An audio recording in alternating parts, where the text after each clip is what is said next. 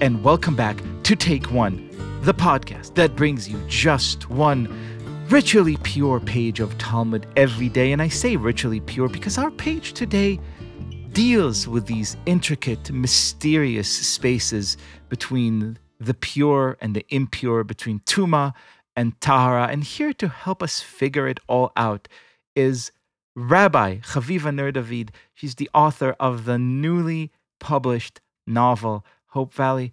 David, hello. Hello. So let's jump right in. Explain to us, before we even talk a little bit about what goes on in today's daf, take us a little bit into this world so intricate, so foreign to so many of us moderns of Tuma and Tara, of, of ritual purity and impurity. In the Bible in Leviticus, so we have this whole system of tum'ah, which is ritual impurity, and tahara, which is ritual purity. This is a system where if someone came in contact with death in all different kinds of forms, then they would have to kind of retreat from society. And there were different rituals that they needed to do, and one was washing with living waters, and another, if you came in contact with a corpse, corpse tuma, then it, you had to have the ashes of a red heifer sprinkled on you. That's, you know, very shortly what Tuman Tara was about. And then you could kind of come back into the community and you could worship in the Mishkan, in the tabernacle, and then later the temple in Beit HaMikdash. And today's page, Yoma 14, kind of feeds right into this. Unpack for us the sort of mysteries, the theological and existential questions that this stuff raises for us. So, yes, I was especially attracted to this one passage on this stuff that deals with the ashes of the red heifer. The Gemara brings this the ashes of the red heifer and is just perplexed by it, especially well because these ashes, while they purify, they make someone who is tameh from corpse tuma tahor. They also make the person who prepares the ashes to be sprinkled tameh. So this is a paradox that the Gemara doesn't understand and tries to understand it with some of its usual logic kind of arguments, and then kind of throws up hands and brings a quote from Kohelet, Ecclesiastes. In Hebrew, it's uh, Kol ze nisiti bechokma, amarti achkameh, vihi. All of this I tried to understand through wisdom. I told myself I would become wiser, but this remains out of reach. So the context of this line in Kohelet is actually around the issue of Sadiq Viralo, someone who is a, a righteous person and bad things happen to them. So it's kind of the, the unfairness of the universe or human suffering, and that's what Kohelet is grappling with. And then there's this line, all of this I tried to understand through wisdom. I told myself I would become wiser, but this remains out of reach. So it's very interesting that, you know, the, the Gemara takes this quote from Kohelet and you might think, oh, the Gemara is taking it out of context. But for me, I really see these two passages as both kind of dealing with the same issue of dealing with the things that are kind of humanly impossible to understand. And both places, Kohelet and the Gemara, first start to try to understand it through the mind and then end up saying, oh, you know, this is something that we just don't understand. And I think that the Gemara kind of brings these two approaches, this sort of human nature to try to make sense of the world. And the other option that then the Gemara poses in Kohelet too is to just kind of surrender to the mystery, to the fact that there are things that we just cannot understand, and especially things like mortality and suffering and the unfairness of the universe.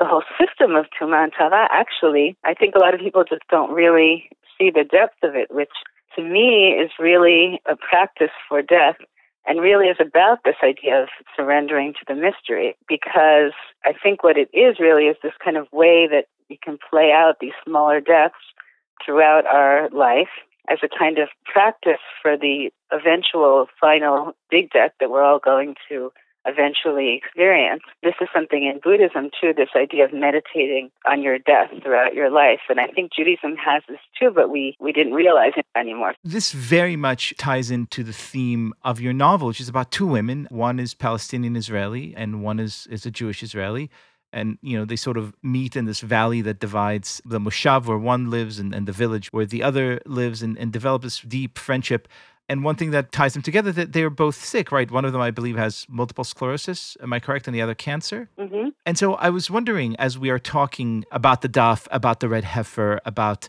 the purity and impurity, rituals that we can't understand, questions and issues and mysteries that lie behind the ability of the mind and, and maybe open or available only to the heart.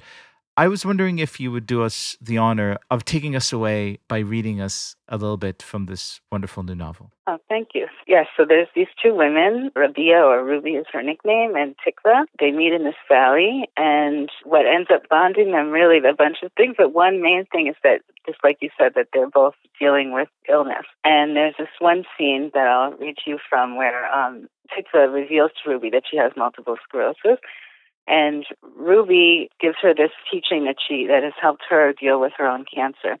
The women are sitting and they're overlooking this valley. So I'll read you. So Ruby says to Tikva, it's when you stop trying to swim against the current and just let it carry you instead. It's about learning to surrender to the flow instead of trying to grab onto rocks along the way. Ruby lifted a stone from the ground, tossed it up, and caught it because in the end, you won't be able to hold on forever. Rocks are slippery, and no one has endless strength. Nothing is permanent. Everything is constantly in flux, even if we don't realize it or want to admit it. Even a rock gets worn away by water eventually. Surrendering to life or God, it's a human need if we want to prevent our own suffering. And then um, this muezzin sounds from Ruby's Muslim village, and Ruby decides to do a prostration, and she invites Tikva to join her. The next time the muezzin called, Ruby folded Tikva's hand in hers, and she felt no resistance. Allahu Akbar, God is the most great, God is the most vast, God is all that is. She closed her eyes and asked for the strength to surrender. A strong, warm wind blew along her scalp and on her cheeks. She took a deep breath, letting the scent of life fill her nostrils. Life that would be in this very same spot long after both she and Tikva, and also Cain, that's Tikva's dog, were gone. Even the tree of hope would not last forever, but the flow would continue. Ruby lowered her face to the ground, Tikva's hand still warm in hers. Her eyes were closed, but she knew Tikva was bowing along with her. She felt the energy of her own surrender flowing from her heart and through her arm, her hand, the tips of her fingers, into Tikva's fingers, her hand, her arm, and up into her heart. And for those few long minutes, there was no separation. I feel it, Ruby, Tikva whispered. I feel one with the flow. Thank you. Rabbi Chaviva Ner David, what a beautiful and inspiring way to end our conversation. Thank you so much for being our guest. Thank you.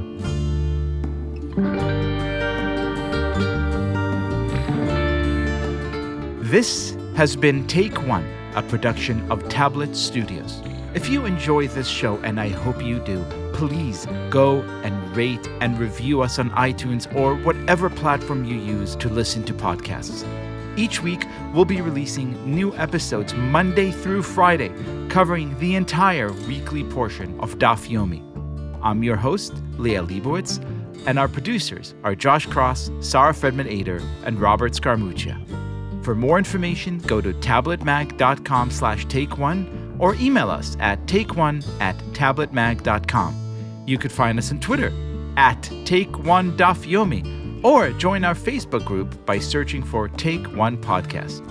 I hope we've made your day a little bit more Talmudic, and we'll see you again soon.